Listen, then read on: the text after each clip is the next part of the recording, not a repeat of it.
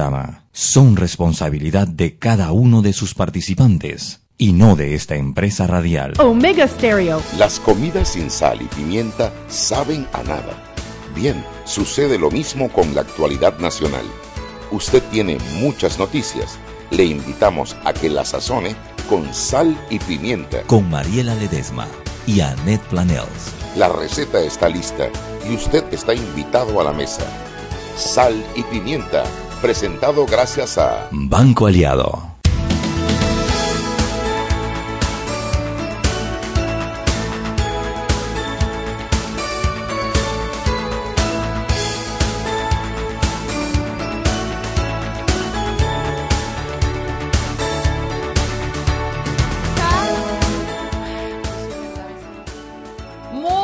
Buenas tardes, mira, voy a poner mi cara de hipócrita de niña que no habla mal de otro. Muy buenas tardes desde la cabina de Omega Stereo.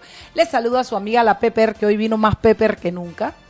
No dormí siesta, así que estoy activada, chugipurugi. Sí, por eso que estás como a mil. A mil. Además que venía a despedir a mi amiga Dianita, que yo sé que se va para la graduación de Rincito, y la mamá está que no cabe en la camisa. Ay, qué emoción. Y la abuela está peor, no le cabe el pantalón. Felicidades a mi sobrino Erincito, muchos éxitos, Erincito Milanes Martans. Bueno, también al papá, porque es que no es nada más hijo de Diana, también es hijo de Erin, que también debe estar contento.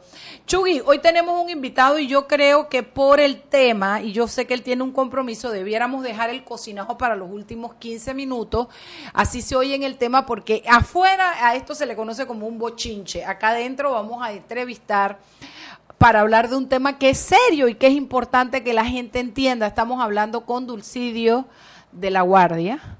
Ya le iba a decir González, pero tú no tienes la plata de Dulcidio González, ¿no? De mi abuelo.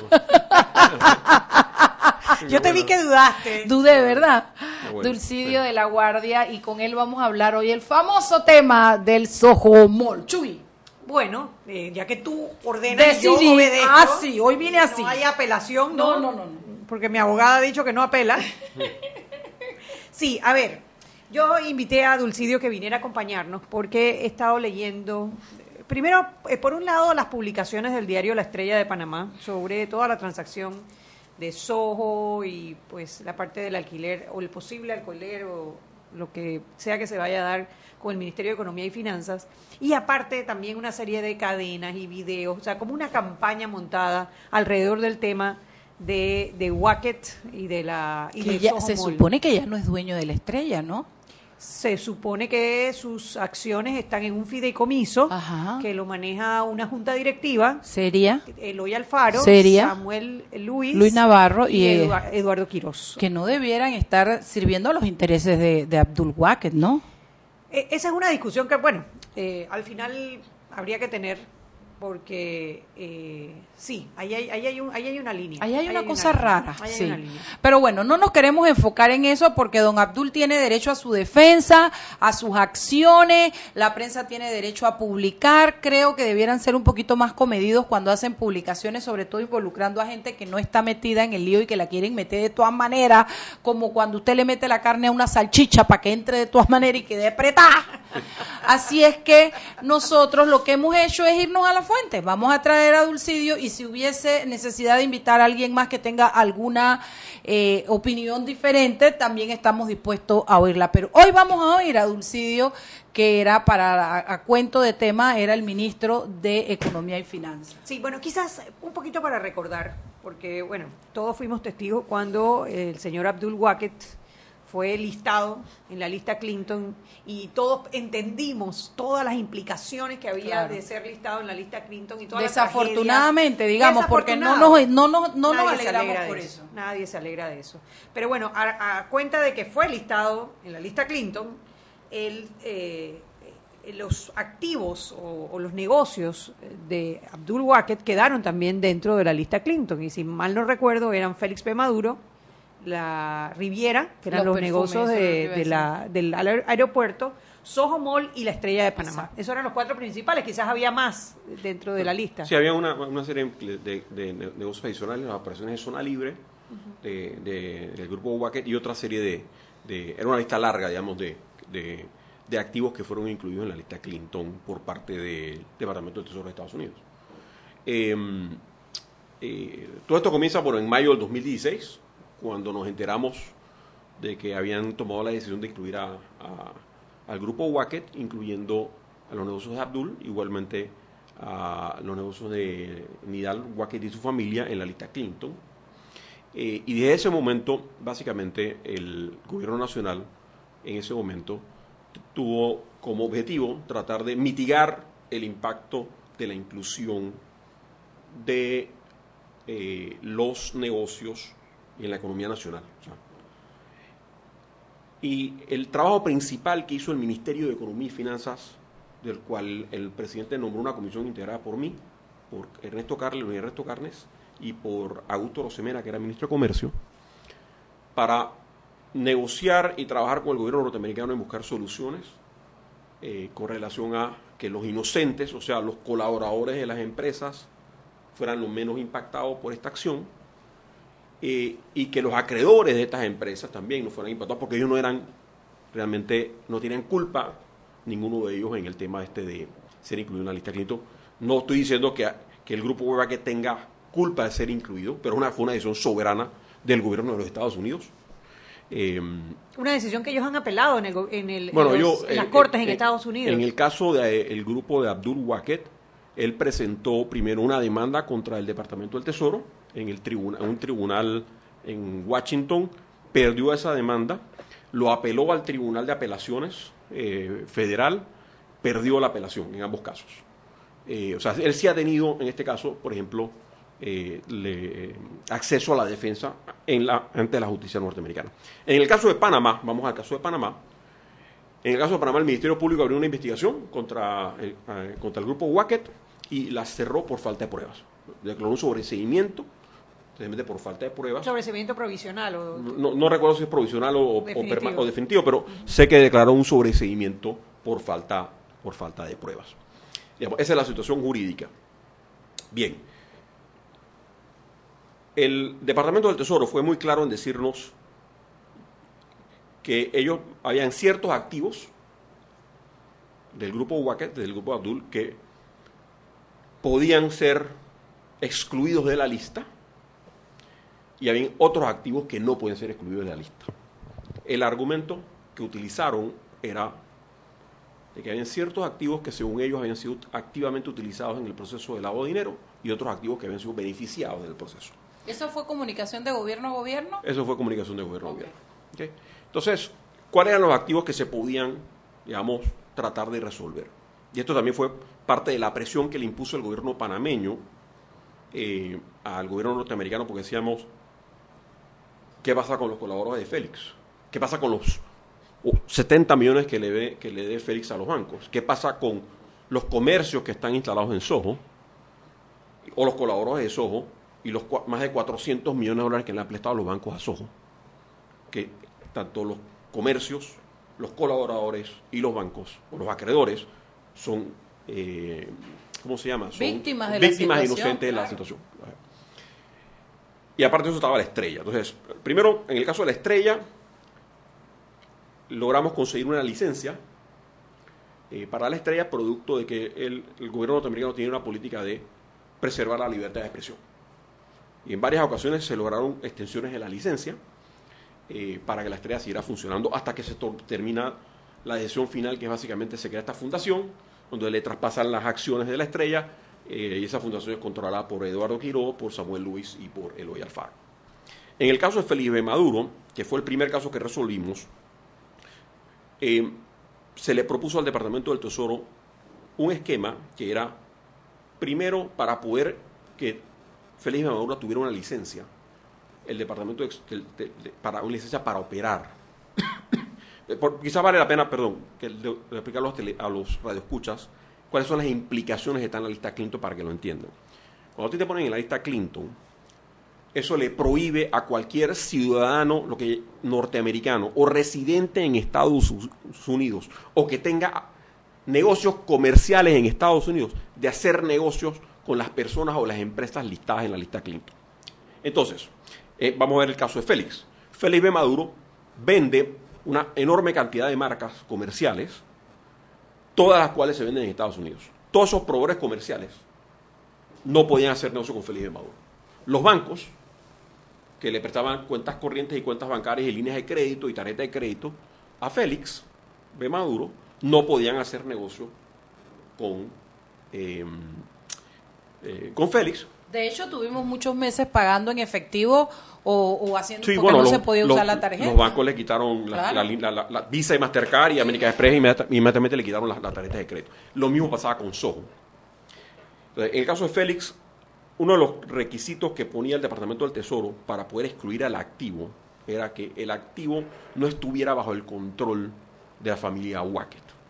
Entonces, para eso se diseñó un fideicomiso en el cual participó y negoció también los abogados de Abdul Wackett, Patton Moreno y Asvat. En particular, Ebrahim Asvat negocia la transferencia de Félix B. Maduro a este fideicomiso para el beneficio de quién.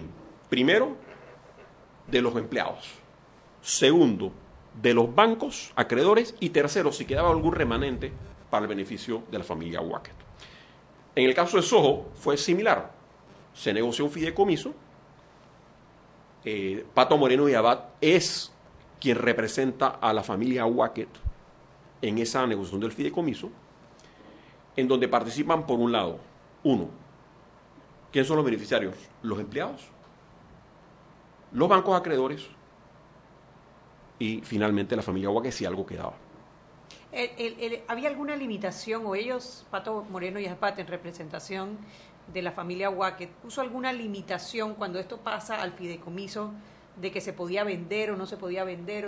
Bueno, eso era en las condiciones, tanto en Félix como en el caso de Soho. Primero, recordemos, los bancos acreedores participan y negocian el contrato de fideicomiso porque ellos querían recuperar su plata.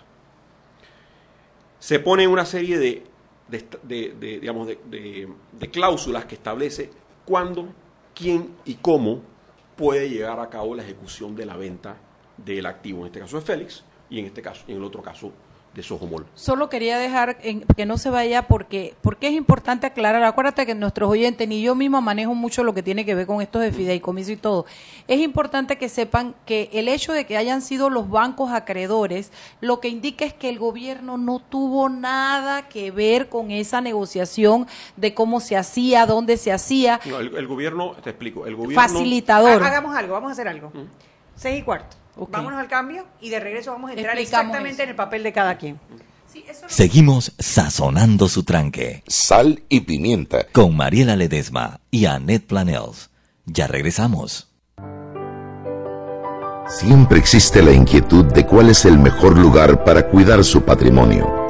En Banco Aliado tenemos la respuesta. Presentamos el nuevo plazo fijo Legacy, porque creemos en el valor del ahorro, la conservación y rendimiento de su capital y el fortalecimiento de su patrimonio. Banco Aliado, vamos en una sola dirección, la correcta. Si elegiste el mejor vehículo para ti, tu familia o tu trabajo, deberías hacer lo mismo con el lubricante. Ahora Terpel te ofrece una nueva familia de lubricantes de última generación, desarrollados con tecnología americana para proteger y evitar el desgaste en cada tipo de vehículo, pero inspirados en un motor más importante que el que mueve tu auto. Máxima protección y mayor rendimiento para el motor que mueve tu vida. Nuevos lubricantes Terpel. Joven, ayúdeme. Me dijeron que por aquí hay un lugar donde puedo encontrar sillas de rueda, andadera y eso. Casualmente vengo de ahí. La Casa del Médico es el lugar donde compro todo lo que necesito si de salud se trata. Y la gran mayoría de los médicos compramos ahí. Joven, ¿y cómo están los precios? Excelente, los precios justos y tienen también equipos para alquilar. La Casa del Médico, sillas de rueda de todo tipo y tamaño, andaderas, muletas, camas hospitalarias y todo lo que necesita el profesional de la salud para beneficio del paciente. Ubicados en Panamá, calle Justo Rosemena y en Chiriquí, Plaza Luar, local 1, a un costado del Hotel Ciudad de David. La Casa del Médico. Contáctanos al 207-6300 en Panamá o al 787-0028 en David y síguenos en nuestras redes sociales de Instagram y Facebook. Panamá es un país de sueños, de logros y esperanzas, luchando cada día por buscar algo mejor. Con cada monedita aportar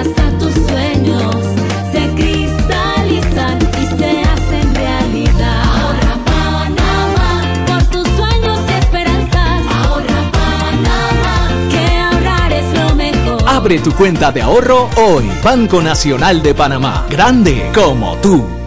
Seguimos sazonando su tranque. Sal y pimienta. Con Mariela Ledesma y Annette Planells. Ya estamos de vuelta. Sal y pimienta por la cadena nacional simultánea Omega Stereo. Elige vivir una Navidad ilimitada. Cámbiate a Movistar y recibe data LTE ilimitada. Y además, un mes gratis de suscripción a Movistar Play Full para que disfrutes de 35 canales internacionales con deportes, noticias, telenovelas, películas y más en tu celular. Estés donde estés. Esta Navidad elige Movistar. Antes de compartir alguna noticia con tus grupos o en redes sociales, confirma si es real. En la fuente oficial, no compartas información falsa para denigrar a otra persona. Seamos responsables con la información. Elimina las noticias falsas o fake news. Haz buen uso de tus redes sociales. Haz tu parte. Tribunal Electoral, la patria la hacemos todos. Continuamos con más aquí en Sal y Pimienta.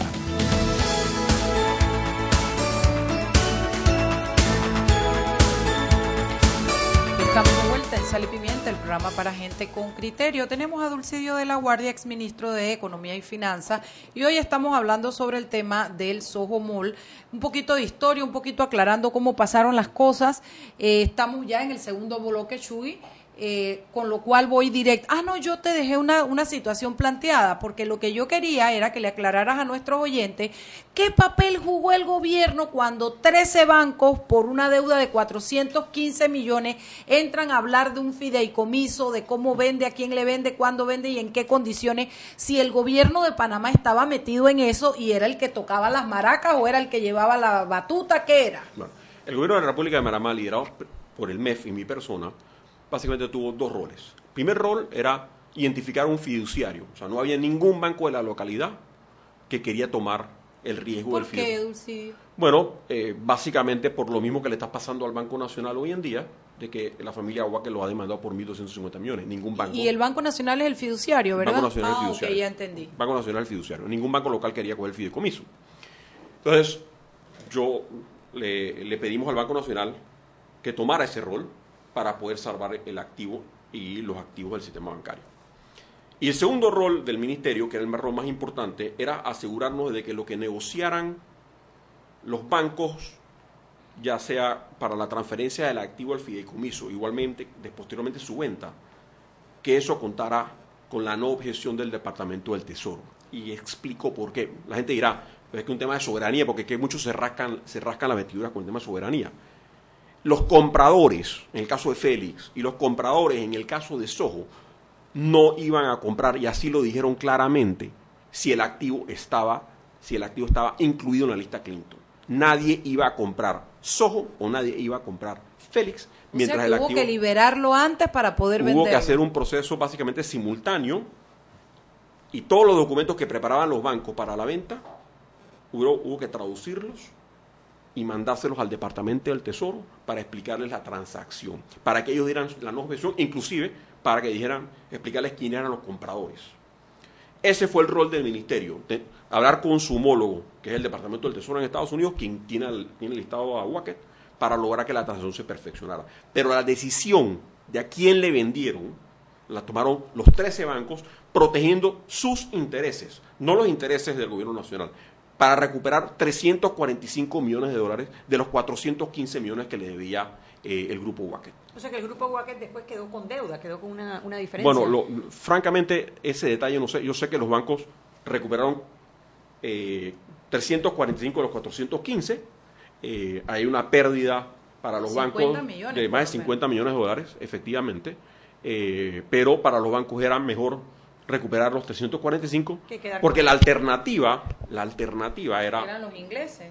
No, la alternativa eran los ingleses, pero asumiendo que no se hubiera llegado a nada, la alternativa era que cada banco fuera por la vía judicial a ejecutar sus garantías hipotecarias o sus garantías establecidas por líneas de crédito, cosa que les iba a tomar, imagínate, 13 bancos tratando de cobrar los dineros sobre un mismo activo, iba a haber pleito, para ver quién le tocaba qué piso, quién le tocaba qué estacionamiento, Y aparte de eso, el grupo Wackett defendiéndose en los tribunales también.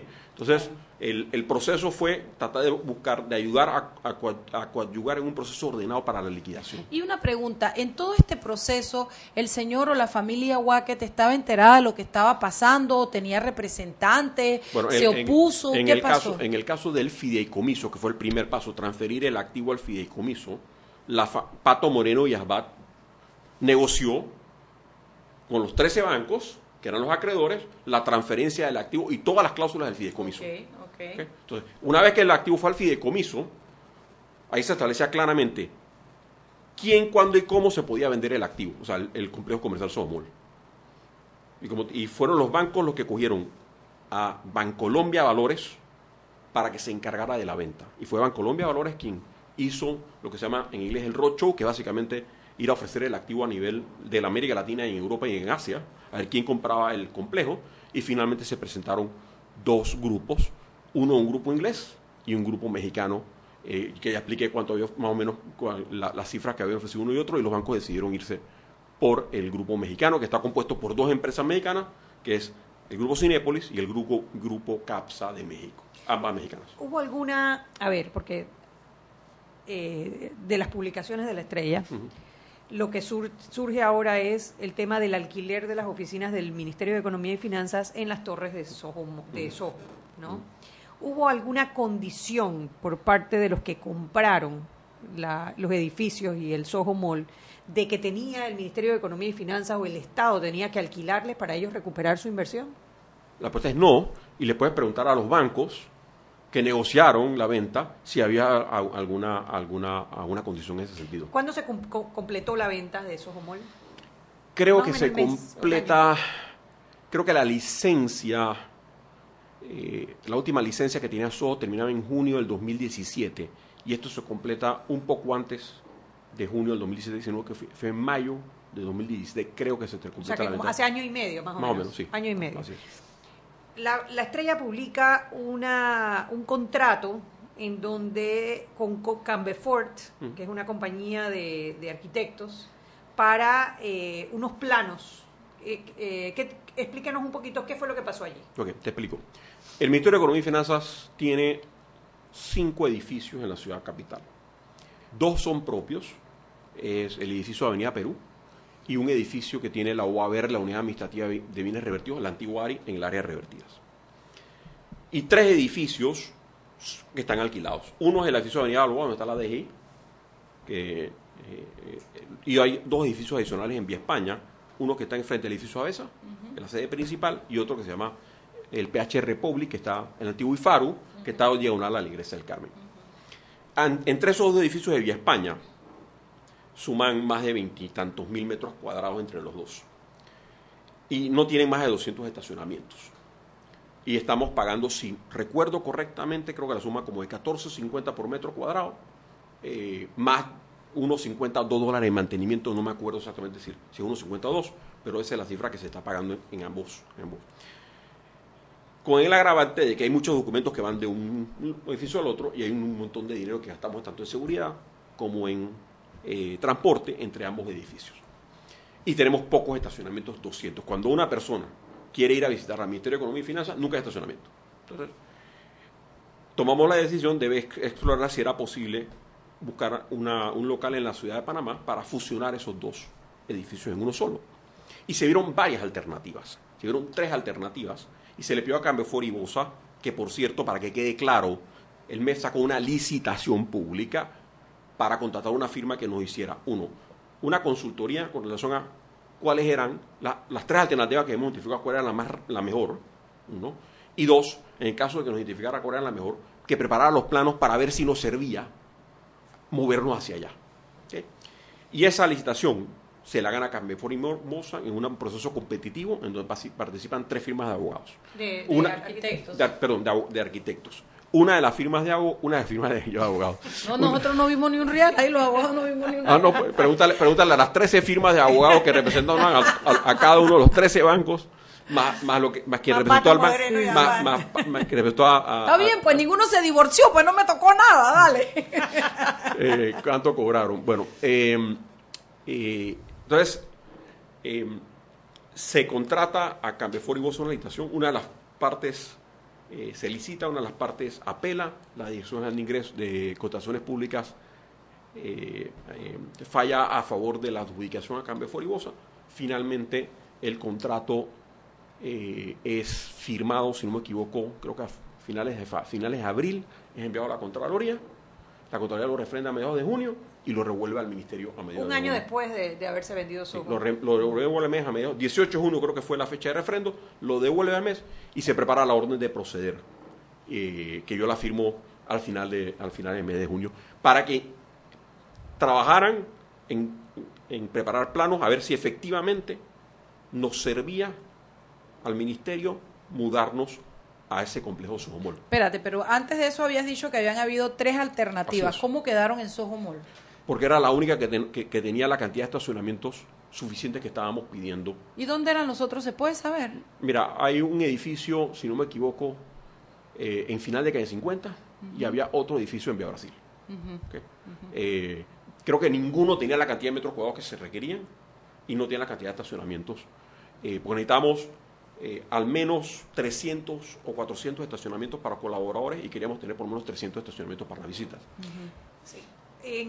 Actualmente pagan $14.50, dijiste $1.50. Si no me equivoco, ¿Hay alguna, o sea, me imagino que si te mudas a Soho Mall, el precio por metro debe ser alto o es equiparable? Bueno, primero que nada, para que tengan todos los radioescuchas, hay un decreto ejecutivo que establece los máximos por los cuales los alquileres, se puede pagar por los alquileres del Estado. Si no me equivoco, ese decreto ejecutivo establece que para oficinas públicas no puede pagar más de 15 horas el metro, y para locales comerciales de bancos, que no aplicaría en este caso porque el mes no es un banco, creo que puedes pagar $22.50. Creo que eso es lo que dice el decreto ejecutivo, si no lo han modificado desde que yo salí. O sea que si se fueran a mudar a Soho no pueden pagar más de $15, más el mantenimiento obviamente que se establece. O sea que si fuera el máximo sería 50 centavos más caro donde están, con la desventaja que donde están uno en un lado y otro en otro, y sin suficientes estacionamientos. Pero nada más que para reiterar los radioescuchas, yo terminé cuando se adjudica el contrato a Cambefort y Boza para ver si mudarnos allá funciona en función de los planos que había que preparar. No hay un contrato, no dejé firmado un contrato de arrendamiento, y en el día de hoy todavía no hay un contrato de arrendamiento con Soho Mall. Sí. Ok, bueno, son las 6:30, vámonos al cambio y de regreso seguimos conversando sobre el caso Soho. Seguimos sazonando su tranque. Sal y pimienta. Con Mariela Ledesma y Annette Planells. Ya regresamos. Si elegiste el mejor vehículo para ti, tu familia o tu trabajo, deberías hacer lo mismo con el lubricante. Ahora Terpel te ofrece una nueva familia de lubricantes de última generación, desarrollados con tecnología americana para proteger y evitar el desgaste en cada tipo de vehículo, pero inspirados en un motor más importante que el que mueve tu auto. Máxima protección y mayor rendimiento para el motor que mueve tu vida. Nuevos lubricantes Terpel. Empezó el mes en el que queremos estar más conectados. Por eso, ven a Claro. Smartphoneízate gratis en plan de 28 balboas con ilimitada y llamadas al extranjero sin pagar más. Recuerda que puedes usar tu ilimitada de Claro en cualquier tecnología, 3G y 4G LTE. La red más rápida de Panamá. ¡Claro! Promoción válida del 5 al 31 de diciembre del 2018. Para mayor información ingresa a www.claro.com.pa. Para que su local, servicio o producto se dé a conocer o incremente ganancias, anúnciase en Sal y Pimienta 391-7670 6671-3411. Si usted nos escucha, sus clientes también. Sal y Pimienta 391-7670 6671-3411. Siempre existe la inquietud de cuál es el mejor lugar para cuidar su patrimonio. En Banco Aliado tenemos la respuesta. Presentamos el nuevo plazo fijo Legacy, porque creemos en el valor del ahorro, la conservación y rendimiento de su capital y el fortalecimiento de su patrimonio. Banco Aliado, vamos en una sola dirección, la correcta. Seguimos sazonando su tranque. Sal y pimienta. con Mariela Ledesma y Annette Planells. Ya estamos de vuelta. Sal y Pimienta por la cadena nacional simultánea Omega Stereo. Recuerde que usted puede descargar el app de Omega Stereo para que nos escuche en sus celulares o en sus tabletas. Lo único que tiene que hacer es entrar a Play Store, entrar a App Store, descargarlo y pues en un solo clic tendrá todo lo que suena aquí en Omega Stereo, las 24 horas del día, todos los días del año. Y sal del súper con smartphone nuevo, porque con Rey y Claro puedes llevarte un Samsung Galaxy J2 Core por solo 50 balboas. Además, recibes un mes gratis de ilimitada y Claro Música. Acércate a los puntos de venta Claro en El Rey. Continuamos con más aquí en Sal y Pimienta.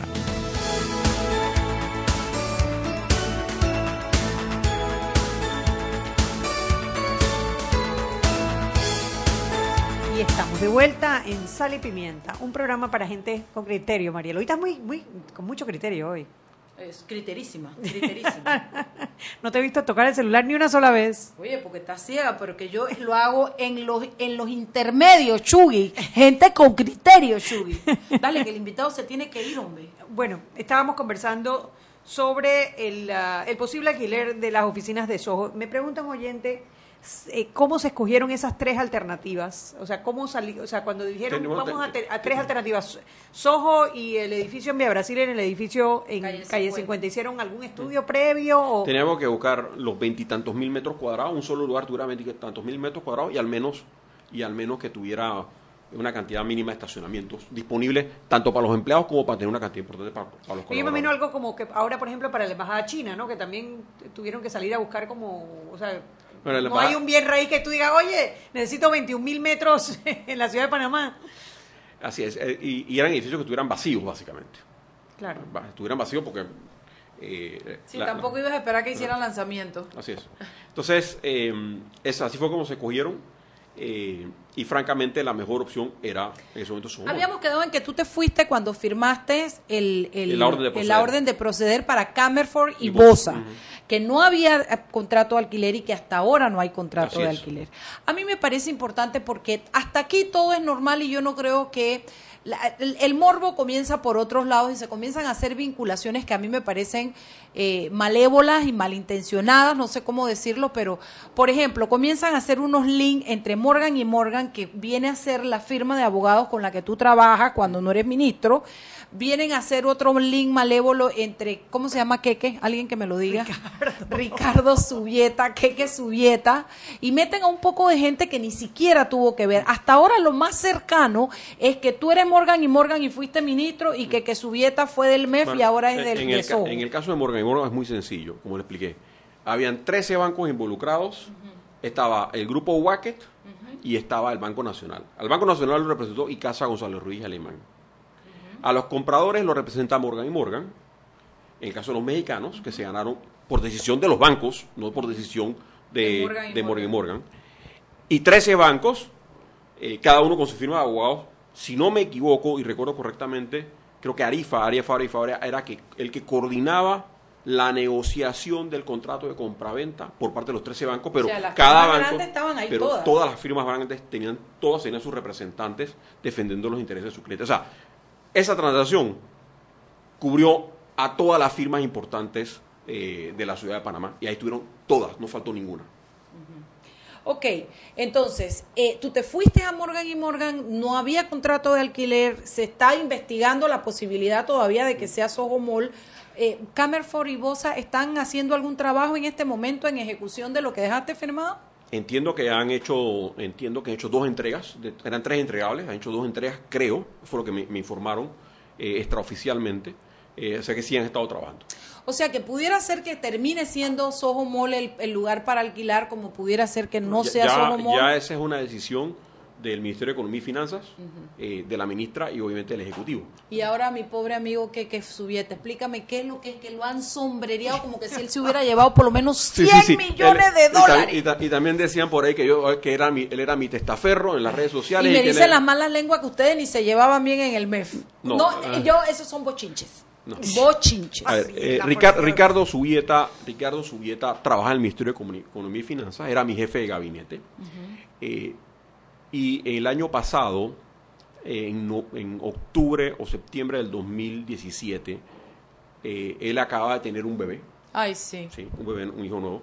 Y me dice, Dulcidio, francamente, él le pagaban $6,000 mensuales. 6,000 que a muchos le parecerá mucho, pero que realmente en determinado nivel económico y me dice, alcanza no de a vaina para las deudas. Sí, eso no me alcanza para pagar mis obligaciones como para mi familia. Me han hecho una oferta, uno de los grupos que adquirió Soho, para irme a trabajar con ellos, y básicamente me han aumentado en forma significativa el salario. ¿Qué podía hacer yo? No podía hacer nada. O sea, a mí me dolió mucho que se fuera del ministerio, me dejó un hueco importante. Por cierto, fue al mismo tiempo que se fue Iván Saraca, de viceministro. O sea, la salida tanto de Keke como de Iván, y previamente había el fallecimiento la salida de Katy Correa de la Dirección de Crédito Público y el fallecimiento de Horacio Montenegro, que era mi director de presupuesto, en diciembre del 2017. No sé si lo sepas, pero se fue don Roberto Lugo, que era una pieza clave también en la creación del presupuesto del mes. Ah, bueno, hasta que yo estuve, Roberto estaba conmigo. Okay. Roberto estaba conmigo y yo me lo traje de asesor para la dirección de la dirección de presupuesto de la Nación. Entonces me dejaron con un hueco muy grande, pero sencillamente Keke estaba velando por sus intereses y los de su familia en buscar un mejor trabajo. Él no participó en la negociación de la venta de Soho Mall, igual que no participó el MEF. ¿Okay?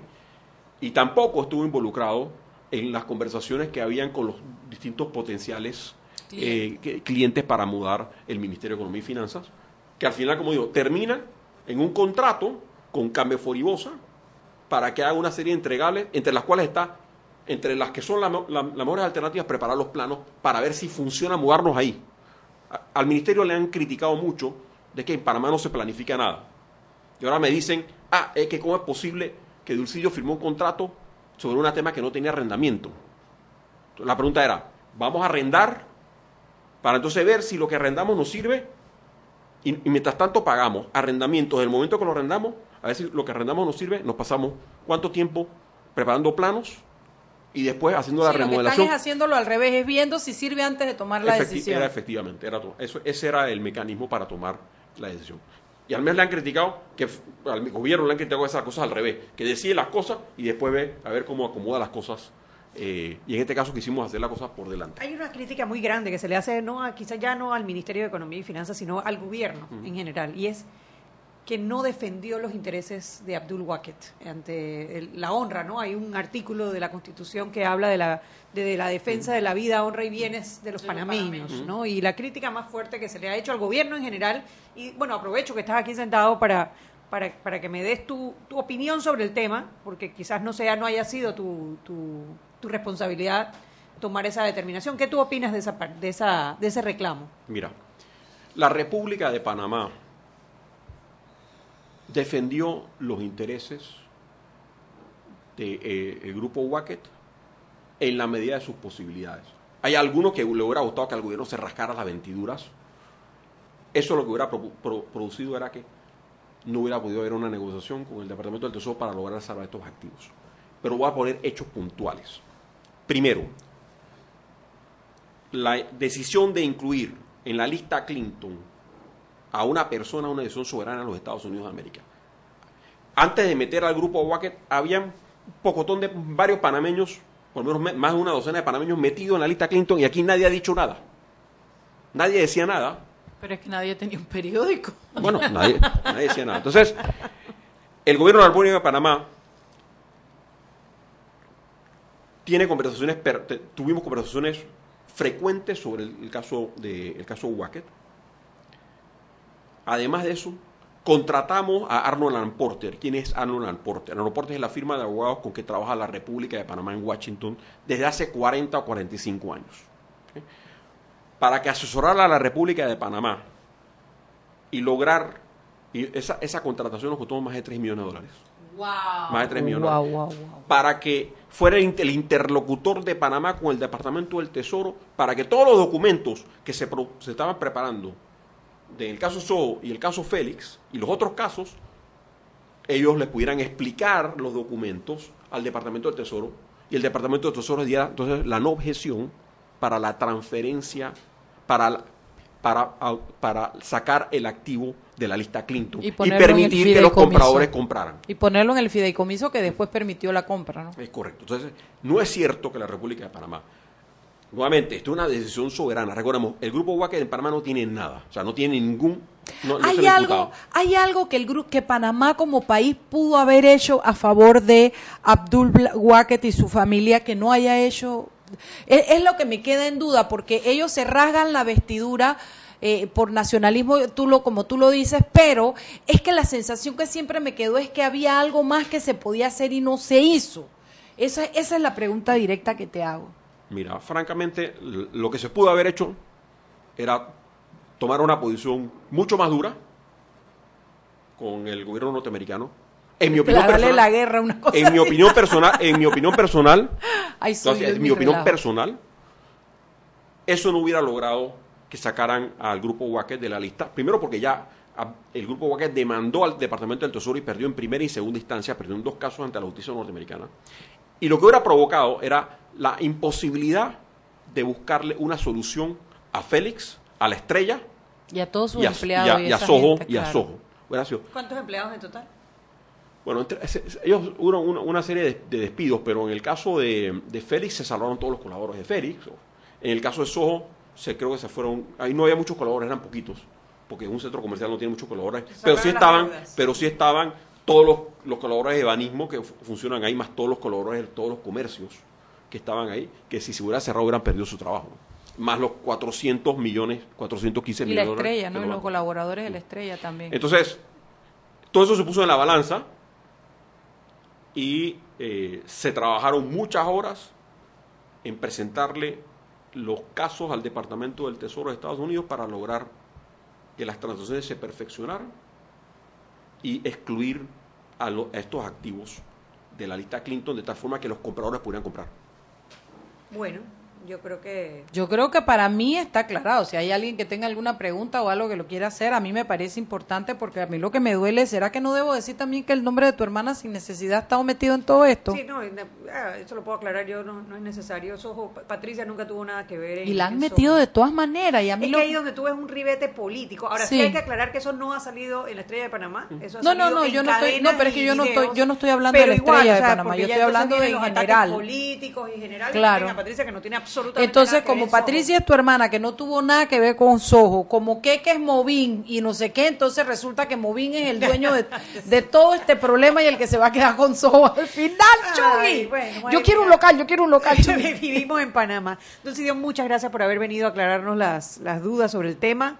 Igual, cualquier aclaración, cualquier otra cosa que quieras agregar, los micrófonos de Sal y Pimienta siempre estarán disponibles para hacerlo.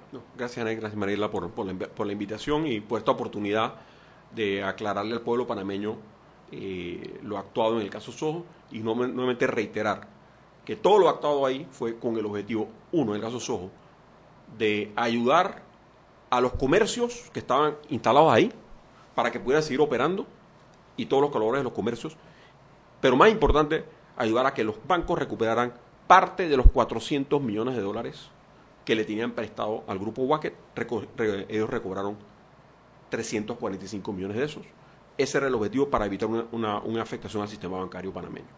Ese objetivo se logró y hoy en día, gracias a Dios, el centro comercial está funcionando. Y lo más importante es que todo esto que yo estoy diciendo con relación a la negociación de la venta de Soho a los grupos mexicanos, lo conocen perfectamente los ejecutivos de los 13 bancos que eran acreedores, los abogados de los 13 bancos que representaban a los acreedores, igualmente las juntas directivas de todos esos bancos. O sea, toda esa gente conoce perfectamente lo que se hizo y están sumamente agradecidos por haber logrado que el Ministerio de Economía y Finanzas hubiera logrado excluir a Soho de la lista Clinton y ellos recuperar su dinero. Bueno, 6:45. Vámonos al cambio. Seguimos sazonando su tranque. Sal y pimienta. Con Mariela Ledesma y Annette Planells. Ya regresamos.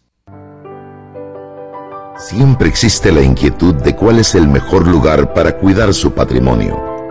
En Banco Aliado tenemos la respuesta. Presentamos el nuevo plazo fijo Legacy, porque creemos en el valor del ahorro, la conservación y rendimiento de su capital y el fortalecimiento de su patrimonio. Banco Aliado, vamos en una sola dirección, la correcta. Joven, ayúdeme. Me dijeron que por aquí hay un lugar donde puede encontrar sillas de rueda, andadera y eso. Casualmente vengo de ahí. La Casa del Médico es el lugar donde compro todo lo que necesito si de salud se trata. Y la gran mayoría de los médicos compramos ahí. Joven, ¿y cómo están los precios? Excelente, los precios justos y tienen también equipos para alquilar. La Casa del Médico, sillas de rueda de todo tipo y tamaño, andaderas, muletas, camas hospitalarias y todo lo que necesita el profesional de la salud para beneficio del paciente. Ubicados en Panamá, calle Justo Rosemena y en Chiriquí, Plaza Luar, local 1, a un costado del Hotel Ciudad de David. La Casa del Médico. Contáctanos al 207-6300 en Panamá o al 787-0028 en David y síguenos en nuestras redes sociales de Instagram y Facebook.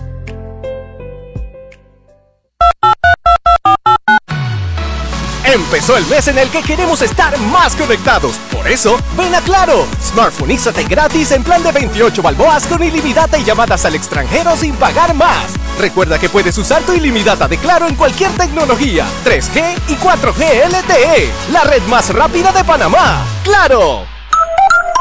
Promoción válida del 5 al 31 de diciembre del 2018. Para mayor información ingresa a www.claro.com.pa. Tu voto es importante. Si eres una persona con discapacidad, repórtate para que seas ubicado en una mesa accesible el día de las elecciones generales del 5 de mayo de 2019. Llama al 800-1111 para consultas. Regístrate en las oficinas regionales del Tribunal Electoral o ingresa a www.verificate.pa. Solo tienes hasta el 31 de diciembre. Inclúyete, haz tu parte. Tribunal Electoral, la patria la hacemos todos. Si elegiste el mejor vehículo para ti, tu familia o tu trabajo, deberías hacer lo mismo con el lubricante.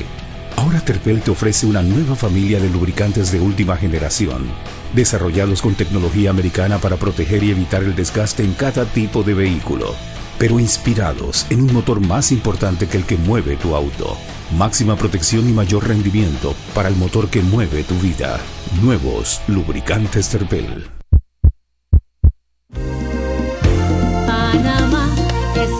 De sueños, de logros y esperanzas, luchando cada día por buscar algo mejor. Con cada monedita aportas a tus sueños, se cristalizan y se hacen realidad. Ahorra Panamá, por tus sueños y esperanzas. Ahorra Panamá, que ahorrar es lo mejor. Abre tu cuenta de ahorro hoy. Banco Nacional de Panamá, grande como tú. Seguimos sazonando su tranque. Sal y pimienta. Con Mariela Ledesma y Annette Planells. Ya estamos de vuelta. Estamos de vuelta en Sal y Pimienta. Ah, no, vámonos al cambio nuevo que Chuy me iba a echar un bochinche. No. Allá la, y ahora tengo que esperar hasta que termine el programa. No, negra, y además que cuando termine tengo que volar, está Toto Flores esperándome allá afuera que tengo un compromiso. Bueno, apagamos el micrófono, le echo el cuento. No, eso no se hace, Mariela. Eso no se hace. Bueno, échame, dale, pues vamos a Sal y Pimienta, pues. Bueno, a ver, ya que vamos a cocinar al final, hoy una de las noticias importantes fue el fallo del Segundo Tribunal Superior sobre el caso de la comida deshidratada. Si recuerdan, el juez... Leslie Loaiza. Él había hecho un sobreseimiento para no llamar a juicio a algunas de las figuras involucradas en el caso de la comida deshidratada. Y habían hecho solamente el llamamiento a juicio a Chichirio Barrio y Giacomo Tamburelli. El segundo tribunal, revocando esa decisión del juez Leslie Loaiza, incluyó dentro de las personas a llamar a juicio a la exministra Lucy Molinar y al exministro José Pepe Suárez, a Ángel Famiglietti también, y mantuvo el sobreseimiento de la ex viceministra María Fábrega y la ex viceministra Susy de Varela. Así que, bueno, es uno de los fallos que le echan para atrás al juez Leslie Loaiza. Espero que así vengan todos en fila. Del Segundo Tribunal Superior, es decir... El juez Leslie Loaiza falló, en la Fiscalía apeló y el segundo tribunal revocó lo fallado por Leslie Loaiza. Eso significa que el llamamiento a juicio del caso de la comida deshidratada va a incluir entonces también a estas personas. Yo me quiero salir de las partes del llamamiento a juicio, quiero irme donde Leslie Loaiza, porque esto también significa que la gente que tiene derecho a criticar las acciones de un juez, que es un funcionario público, no está tan perdida nada, porque la gente critica y a lo mejor puede ser que al juez le guste o no le guste lo que critican y cómo lo critican. El punto es que no están tan dispersos ni tan perdidos, porque fíjate que la gente se opone a más de 4 fallos y le encuentra los peros y le saca, y va el primero, el Tribunal Superior, el segundo Tribunal Superior se lo revoca. Vamos a ver cómo vienen los otros, que al final es lo que va a valer la pena entender, porque el juez, además de ponerse bravo y amenazar a la sociedad civil con que va a demandar, sabiendo que él no puede demandar como juez a nivel penal, pues no puede, me parece importante hacer esa acotación. A mí me parece que sí, porque hay un grupo de personas que hacen creer como que siempre que los jueces fallan a favor y siempre que los jueces fallan en contra sale la sociedad civil a criticar o a alabar a los jueces. Yo voy a dar un caso puntual, el caso de Guillermo Ferrufino, el cual lo sobreseyeron por el lavado de dinero. Nadie ha criticado a la jueza Aga de la Rentería por esa decisión. Seguramente la Fiscalía va a apelar. ¿Cuál es la diferencia? La diferencia es que en el caso de Leslie Loaiza no es una, no son dos, no son tres, no son 4, o sea, seguimos contando. Y en cuanto a fianzas, hablemos ya de más de 10, tengo entendida. Muchísimas fianzas, muchísimos sobreseimientos, muchísimas nulidades y muy pocos llamamientos a juicio. Entonces, eso es lo que criticamos. Por lo menos vemos una tendencia a criticar. No me van a coartar mi derecho a criticar aunque me pongan 10 demandas, ni él, ni Loaiza, ni toda la parentela de abogados de Martinelli, porque por lo menos tenemos que criticar, ya que todo nos queda. Oye, llevamos 2 años, 3 años, 4 años en esta vaina y no podemos ver justicia por ningún lugar y me van a venir a condicionar que yo critique. Bueno, ¿sabe qué, juez Loaiza? Ahí le hablaron sus superiores, vaya amenaza a los magistrados que lo va a demandar, vaya amenázalo y dígales todo lo que usted quiere decir, porque le votaron ese fallo, que debe haber sido basado, yo me lo quiero leer, en los mismos puntos que la sociedad civil y los abogados, porque es que del lado de acá lo que estamos no somos, qué sé yo, criadores de puerco y gallina, nada más. Del lado de acá hay gente que sabe y que también puede interpretar el derecho.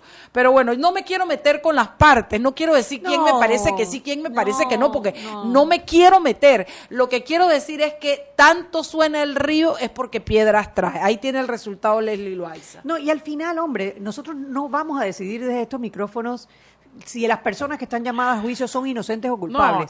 Lo que se está pidiendo es que haya juicio, que los juicios sean públicos, que se salgan las pruebas y se determine en derecho la culpabilidad o inocencia de cada uno de ellos, no que a través de nulidades entonces se evite llegar a una fase de juicio, que es donde se puede saber si hay justicia o no hay justicia. Como también reconocemos que hay mucha gente buena en el órgano judicial, y que si no fuera así, esto sería el infierno. Hay mucha gente buena en el órgano judicial, pero ¿qué le queda a la ciudadanía, que al final es el cliente y el beneficiario de la administración de justicia, sino por lo menos recalcar los puntos donde vemos que las cosas están mal? Mira, nos quejamos de Felipe Fuentes hasta la saciedad, hasta que se le cayó un expediente y el universo nos ayudó y por lo menos lo sacaron de juez por lo menos por vota expediente. Mira, yo hice la consulta porque por supuesto vimos el fallo del juez Felipe Fuentes, 38 meses, como es menos de 5 años, fueron conmutados por 10 multas, que es una fórmula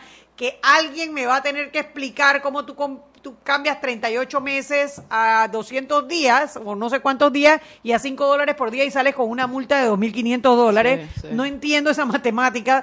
Yo entiendo que los abogados no son buenos en matemática, pero esa matemática me la van a tener que explicar porque está bien extraña. Pero bueno, el tema no es ese. No, y lo otro, que la condena fue por 38 meses, quiere decir que él no queda inhabilitado para ser funcionario hasta solo por un término. A eso voy, por 20 meses... Que son los que la pena accesoria que le llaman. O sea, él dentro de 20 meses podría ser nombrado juez interino, no por carrera. Y ahí es donde tenemos que pararnos los panameños y exigir que los jueces tienen que ser por carrera judicial. Yo quiero ver a quién se le ocurriría firmar un nombramiento como el de Felipe Fuentes. ¿Me explico? Claro que sí. Que no, por menos que eso, Benavides se fue de la corte. Así mismo. Y nunca lo jugaron. No, no por menos de eso, ¿no? La verdad que lo de Benavides era mucho más fuerte. Era plata. A ver, ni siquiera se abrió un proceso. Nunca tuvimos nada, nunca tuvimos una prueba. Yo no sé cómo va ese expediente, si es que va. Sí va, está abierto la investigación. En teoría habían conseguido, parte de las pruebas son unos plazos fijos, etcétera. Por eso te digo que es un poco más grave. Oye, que ese caso alguien debiera estudiarlo. Es el de Moncada Luna. Sí, la gente el de la prensa, el lavado de dinero de Moncada Luna, que quedó en el segundo tribunal, lo cerró y hay un recurso de casación que está sentado, adivina en el escritorio de quién. De Ayu Prado, de Ayu Prado. Yo, maestra, yo me lo sé, maestra. Pero te lo juro, Mariela, que no me lo sabía, nada más lo adiviné. Sí. Si me hablan de los jueces del segundo de abajo de penal, digo, Leslie Loaiza. Y si me dicen de la corte, digo, Ayu Prado. Pero bueno, mira, hoy postea el órgano judicial una foto del equipo que está trabajando el tema de la carrera administrativa. Todas mujeres, Mariela. A mí me dio gusto ver esa foto, porque así que tú dices, está bien. Hombre, se le aplaude. Así mismo están tratando de implementar la carrera judicial. Se les aplaude, pero acuérdense del Tribunal de Integridad y Transparencia, magistrados, no es solamente la carrera. Sí, sí, no solo los nombramientos. Epa, son la carrera, es el Tribunal de Integridad y Transparencia. Que aplique la justicia allá mismo dentro del Palacio de Justicia, hombre, que se puedan investigar los casos que se denuncian. Así no tenemos jueces. Ahora lo único que podemos hacer es llevar los bochinches y no podemos hacer nada, pero bueno. Oye, Shugi, ya nos tenemos que ir, hombre. Mañana tenemos un gran programa. Sí, porque se la pasó el invitado hablando, ¿no? Habrá sí, mañana no vamos a hablar. De acuerdo, pero bueno, la verdad es que yo al final oigo las dos y yo no tengo la verdad absoluta ni. Mañana no se pierda, mañana vamos a hablar del Pacto de Marruecos. Del Ministerio de Relaciones Exteriores nos van a mandar un director para que nos explique. ¿Y no puede venir María Luisa? No están los ministros, está un viceministro por un lado y otro viceministro por el otro y la ministra por otro lado, pero nos van a mandar una directora que participó de todo el proceso y nos va a explicar de pe a pa. Así que no se pierdan mañana otra edición más de su programa. Sal y Pimienta, que es para gente con criterio. Chau, chau. Hemos presentado Sal y Pimienta con Mariela Ledesma y Annette Planells. Sal y Pimienta, presentado gracias a Banco Aliado. Descarga la